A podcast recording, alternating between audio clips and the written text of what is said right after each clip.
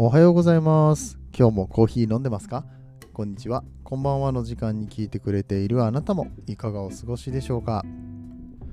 さて、この番組はコーヒー沼で泥遊びと言いまして、自称コーヒーインフルエンサーこと私翔平が、コーヒーは楽しい、そして時には人生の役に立つというテーマのもとお送りしております。毎日15分くらいのコーヒー雑談バラエティラジオでございます。皆さんの今日のコーヒーがいつもよりちょっと美味しく感じてもらえたらいいなと思って配信をしております。今日もどうぞよろしくお願いいたしますと、眠いをちょっと通り越したかなただ疲れてるよね。多分声にも疲れが乗ってしまっているんだろうなと、まあ、そういうところがね、プロじゃねえなって思いながら、まあプロじゃないんだけど別にプロじゃないけど、プロ意識は持ってやっていきたいなとは思っているんですよ。なんでね、ちゃんと毎朝同じ時間に更新したいと思ってるし、そのためには、前日の晩に収録をしてですね、ちゃんと予約投稿するとかさ、いろいろやれることはあると思うんですね。体調の管理をしたりとかね、今すべてがボロボロでまあ、昨日のインスタライブに来てくださった方なんかはご存知なんかなと思うんですけれども、発送作業だったりとか、まあもろもろやっておりまして、気づけば現在2時50分ですね、夜の2時50分に、夜じゃないな、朝、夜中、収録をしております。で、この収録が終わったら、もう少しだけちょっと事務系の雑務がね、ポッドキャスト関連なんですけれども、事務系のやらなきゃいけないことがあって、で寝るんですけれども、翌日の朝は5時起きというね、もう3時間寝れないことを確定してしまっているっていうね、なかなかハードでしょ。で、昨日はめちゃくちゃ寝たんだけど、その前の日が徹夜で、その前の日は、まあちょっとお酒を飲み、パーティーがありの、5時間、6時間ぐらいしか寝てなくて、5時間、6時間寝ればまあ十分だろうという声もあるんですけど、でもその前の日も貫徹だったんですね。寝よほんまみんな寝よう。明日のね、早朝出勤が本当に急な話で、しかも前々から分かってたみたいなんだけどね、当日っていうか夕方に言われてさ、家に帰ってからよ、しかもね、朝仕事あるんだけれどもお前何時に来るみたいな言われてさ、これ方々で愚痴ってるんだけどごめんなさいね、方々で愚痴ってるんだけど、まあそういうこともあるよね。あるよ、わかる。突然のさ、例えばスタッフが熱出したとかそういうこともあるわけじゃないですか。コロナになっちゃったとかね、そういうのがあるから、もう突然こうスケジュールが変わることには、もう分かりましたって行きますって、そこの切り替え大事よ。大丈夫、できるから別にね、行きゃいい話なんだからさね、大丈夫ですよ、それぐらいね。長時間労働も別にありうるよね。明日その5時起き、6時出勤で、終わりがね一応ね9時か10時ぐらいになると思うんですよね9時かな、まあ結構大変じゃないですか。でもまあ大丈夫です、そういうこともあるよね。僕一応マネージャーだしさ、そういうこともあるよね。ただ今日はタイミングが悪いよね。寝たかったな。パフォーマンス落ちちゃうからね。だからそれをね、急に言われるっていうのはやっぱ結構メンタルにくるなっていう思いながら、今日いろいろとこう発送作業、梱包とかいろいろやってました。まあだけれどもね、こんなこと言ってても何が変わるわけでもないのでね、気持ち切り替えてね、頑張ってやっていこうかなと思います。むしろこれを喋ってる時間がもったいない。早く収録を終わって寝ればいいじゃないかってね、そういう話ですよということで本日も、配信をしていきたいと思います。本日はコーヒーニュース読んでいきたいと思います。 KOHII コーヒーの、アプリで紹介されているコーヒーのニュースですね。本日は4件の、ニュースがございます、ちょっとねさらっと読んでいく感じになってしまうかと思うんですけれども、お付き合いいただければと思います。それでは本編やってまいりましょう。この放送は歴史とか世界遺産とかを語るラジオ友沢さんの提供でお送りします。それでは1つ目のニュースです。メルボルンインターナショナルコーヒーエクスポ MICE、MICE かな、はい9月27から30まで開催ということで、もうすでに開催中でございます。ワールドバリスタチャンピオンシップ、WBC とワールドブリュワーズカップ、WBRC が開催されるメルボルンインターナショナルコーヒーエクスポ通称 MICE ですが、今年は9月27日から30日までオーストラリアのメルボルンで行われます。世界中から1万1000人以上の参加者が見込まれている中、多いのか少ないのか分かんないけど、世界中から1万1000人の参加者が見込まれている中、展示会だけでなくメルボルンのコーヒーロースターショップがさまざまなイベントを企画しています。いわゆるこの日本でいうところの、SCAJ ね、スペシャリティコーヒーアソシエーションジャパンの、ね展示会みたいな感じになっているんですけれども、この WBC ワールドバリスタチャンピオンシップには世界各国から49名の選手が出場する予定です。パンデミックに伴う規制により2021年のイタリア・ミラノで開催された WBC をやむを得ず欠場した各国代表のバリスタチャンピオンがいたため、中国、インド、メキシコ、サウジアラビアの4カ国から2名がエントリーし、昨年のチャンピオンが今年のチャンピオンと一緒に出場しますと。で、日本に関しましては WBC は、去年行われなかったので、日本の大会がレコードホルダーである石谷貴之バリスタですね、2019年のチャンピオンですけれども、この方がメルボルン出場されて、もう結果出たんかな、結果出てそうだな。ちょっとこれ最新ニュースとしてちょっと調べてみましょうかね。ちょっと待ってくださいよ。はい、出ました。石谷バリスタは予選通過でございます。おめでとうございます。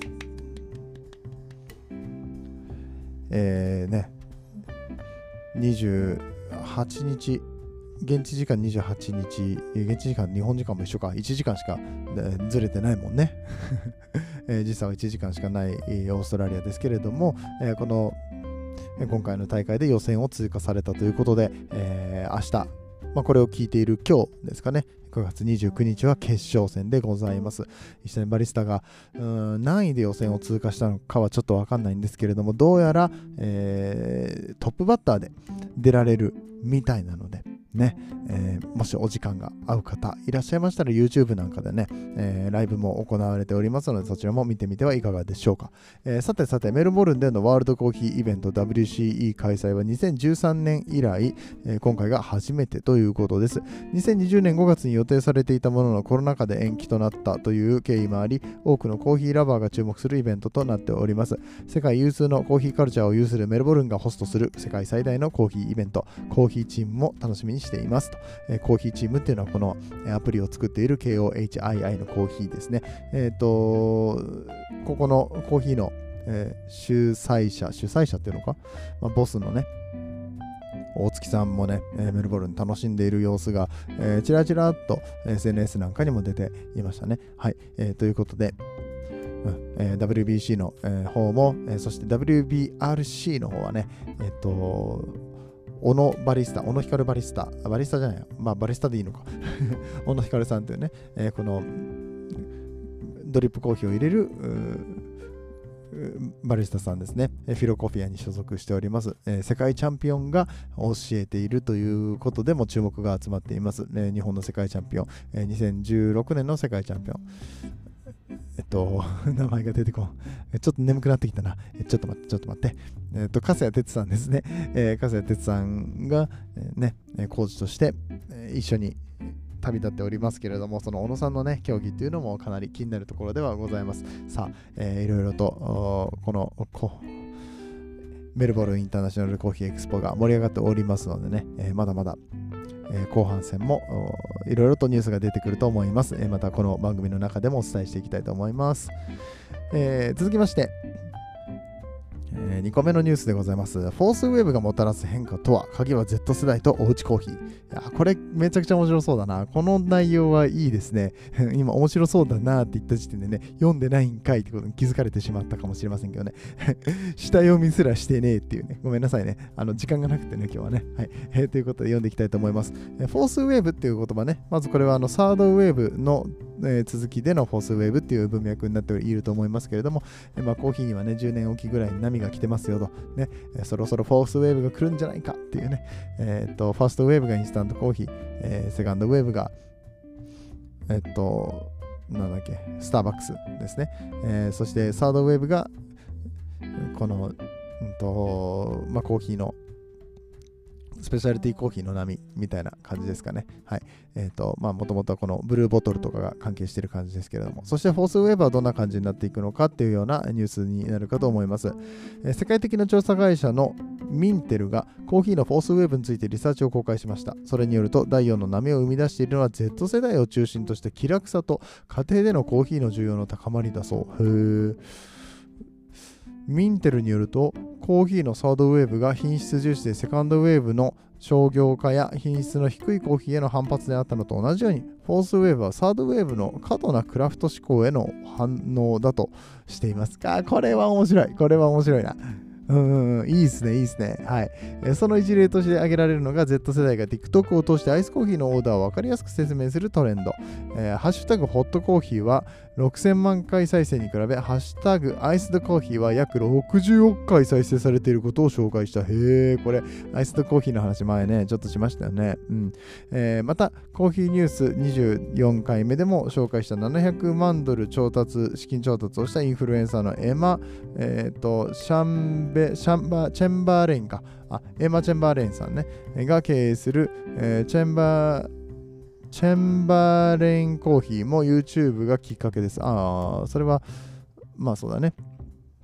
まあ、YouTube だったりとか SNS をきっかけとしてバズるコーヒーみたいなことですかね。ミンテルによると Z 世代の実に 49% がコーヒーを TikTok から学んでおり、マジか、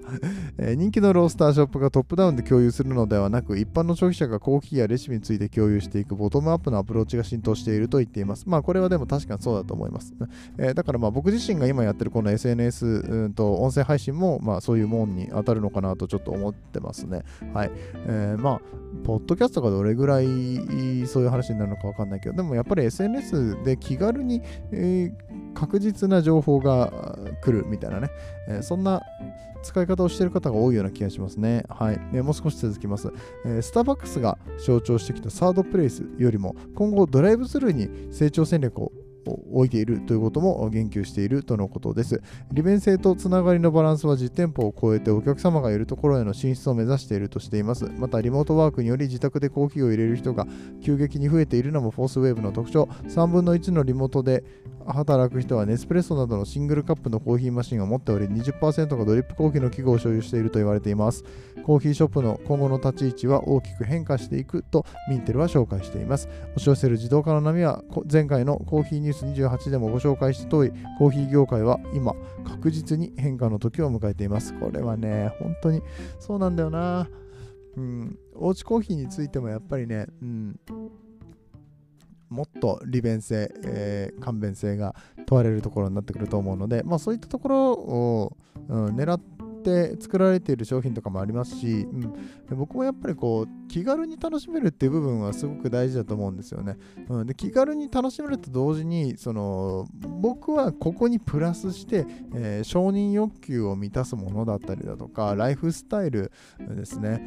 QOL を上げるっていう部分を一緒に持っていくべきだと思ってるんですけども、わかんないですね。おじさんの考えかもしれません、それは。若い人たちが何を求めているのか、 Z 世代の人たちがね、もっとなんか、僕らが思いもつかないようなことに魅力を感じる可能性とかもありますからね、ちょっとまだまだこういったところは追いかけていかないといけないんですけれども、もしビジネスをやりたいとコーヒーで、食っていきたいと思っている人がいるのであれば、まあ、ここのところはやっぱり動きをね、細かく見ていく必要があるかなと思いますね。いや、これはめちゃくちゃ面白い記事ですね。ちょっと英語版の方も、後ほど記事読んでみたいかと思います。ということで2つ目のニュースでございました。はい、サクサクいきましょう。3個目のニュースです。パンプキンスパイスラテのレシピをエアロプレスの公式サイトが公開、ということですね。パンプキンスパイスラテといえば、スターバックスのね人気商品かなと思うんですけれども、世界中のスターバックスの秋の定番ラテといえばパンプキンスパイスラテ。ただこれ日本では出てなかったですよね。確か去年もこの話したと思うんですけども、日本ではパンプキンスパイスラテ出てないと思うんですよね。フラペチーノはありますけど、特に米国では絶大なる人気を誇り、最も古い辞書出版で最も古い辞書出版社であるメリアム・ウェブスター社が、今年新しい単語として辞書に追加したことマジか辞書にパンプキンスパイスラテパンプキンスパイスラテとはっつって、スターバックスの秋の定番商品で、パンプキンシロップに、なんとかかんとかかんとかってね、書いてあると思うんですけれども、今回はですね、この辞書に載ったことが関係しているのかどうかはちょっと書いてないんですけれども、このアイコン的なドリンクをエアロプレスを使って作る方法をエアロプレスのサイト公式サイトが公開しているということですエアロプレスも乗っかるね。はい、パンプキンピューレ、バニラエッセンス、ジンジャー、メープルシロップ、シナモン、ナツメグの分量はもちろん、エアロプレスでエスプレッソに似たような濃度の高いコーヒーの抽出方法、焙煎度合いでの違い、プロセスの違うコーヒーを使用した場合の抽出温度など細かく説明されており、パンプキンスパイスラテに対しての本気度が伺えますと。いや、どんだけ好きやねんパンプキンスパイスラテ大好きすぎるやろエアロプレスの人他にもだってさ、ラテっていろいろ種類あるのにさ、でもどうしてもこのパンプキンスパイスラテでやりたかったんでしょうね。パンプキンピューレはどっから仕入れればええんや自分で作るしかないやろこの場合はね。いやでもちょっと飲みたいな。自分で手作りしたさ、裏ごししたパンプキンピューレ、なんかをさ冷凍しておいて、で使う分量だけ作るっていうのも良くないですか？それ良くないですか？ちょっと急に僕今思いついちゃいましたね。はい、エスプレッソはお家で入れる。で最近はさエスプレッソの氷のキューブとかも販売されてるじゃないですか。でそれプラスこのパンプキンピューレとか、あとジンジャーシロップとかを全部混ぜたものも、これも冷凍したピューレ、1個ずつのパックで販売するってことをしたらですよ、お家でお湯で溶かすだけで、牛乳で溶かすだけで、美味しいパンプキンラテが作れるって言ったらよくないですか？ちょっと思いついちゃったわまあでもそういうことをね、ネスレさんのなんだっけ、ネスプレッソとかはねもうすでにやってたりとかするからね、まあ戦えるのかって言ったら戦えないですけどでもそういうことやったら面白くないですか？ちょっと公式サイトがそれをね、公開してるんだったら、なんかスターバックスのドリンクを冷凍で気軽にお家で飲みたいみたいなのやったらさ、めっちゃ面白そうじゃないですか。いや、ちょっとその文脈でやってみようかな。ちょっと僕じゃあその文脈でなんか、あれです。ビジネスを立てます。全然このパンプキンスパイスラテがエアロプレスの公式サイトがそのレシピを公開したの話とはなんかだいぶ離れたような気がしますけれども、まあレシピはね、一度見てみて、お家で作ってみられるといいかなと思いますので、ちょっと英語のものにはなりますけれども、調べてみてはいかがでしょうか。ということでございました。ではでは最後4つ目のニュースです。イギリス、コスタコーヒー、オーツミルクのみのコーヒーマシンを試験的に導入。オーツミルクのみ。っていうのはやっぱりこう環境配慮ってことですかね。はい、読んでいきましょう。英国の大手コーヒーチェーンコスタコーヒーでは、植物由来であるオーツミルクのみを使用する全自動のコーヒーマシンをパッキンガムシャーにあるガソリンスタンド内に試験的に導入すると発表しました。そういうことか。マシンってお店のじゃなくってね、その自動販売機ってことですかね。コスタコーヒーの店舗ではすでにココナッツ、オーツ麦、アーモンド、ソイなどの代替ミルクを導入していますが、オーツミルクオプションのみを提供する機会は初めての試みです。コーヒーニュース15では、アメリカブルーボトルコーヒーがオーツミルクを標準のミルクに置き換えているとお伝えしましたが、これは2店舗だけでしたね。確かね、どこだったっけ、ロサンゼルスとあともう1軒、2店舗だけその全部オーツミルクっていう、何を言われてもいやうちはオーツミルクなんでっつってね普通の牛乳は置かないんでつって、やってるっていう話はちょっと聞きましたけれども、世界の様々な場所で植物由来のミルクの導入が加速しているというねニュースでございました。これは面白いですね。コスタがこれをやるっていうのもまたいいですね。日本もさ、コスタコーヒーとコカ・コーラさんが提携していろんなところでこのコスタの、名前を目にすることが増えましたけれども、まあ、ただただコスタって名前のコーヒーが入ってきたよっていう感じで寂れてしまっているようなイメージが僕の中にはあります。コカ・コーラさんもうちょっと頑張ったよね、コスタコーヒーの良さっていうのを広めていただきたいと思いますし、それはコーヒーだけじゃなくってこういう代替乳だったりとか、まあ、別のアプローチでね、コスタコーヒーのブランディング日本でも流行らせていただけるといいのかななんてことを思います。僕はコスタコーヒーさん別に嫌いじゃないのでね、なんかこうもっとなんか前衛的にイギリスで言ったらスターバックスより強いわけですから、このコスタコーヒーはねすごいコーヒー会社なんですよ、ねそういったところも加味してね、どんどんと日本でも強くなってくれたらいいな、もちろんオーツミルクの普及っていう点でも日本ではね、もっと言っていいと思います。僕もねオーツミルクがそもそも好きなので、オーツラテ、美味しいオーツラテを飲めるお店が増えたら、そしてこれをね、みんなが飲みつけるようになったら、あれこれ牛乳より美味しいじゃんみたいに思ってもらえたら最高だななんてことを思いました。はい、ということで、コスタコーヒーオーツミルクのみをコーヒーマシンの、コスタコーヒーオーツミルクのみのコーヒーマシンを試験的に導入のニュースでございました。もうね、タイトル読み直して噛むとかね、よくない。もうだったら読まんかったらよかったのに。はい、ということで、4つのニュースをお伝えさせていただきました。少し長くなりましたけれども、本日の放送面白かったよと、ニュース役立ったよという方は、ぜひこの番組の、SNS や、また、お友達なんかにね、拡散です。拡散ですね。読んで、聞いて、くれる人が一人でも多くなったらいいなと思って配信をしておりますので、ぜひともよろしくお願いいたします。ではでは終わってまいりましょう。皆さんにとって今日という日が素晴らしい日でありますように、そして素敵なコーヒーと出会えますように。お相手はコーヒー沼の翔平でした。次はどの声とつながりますか？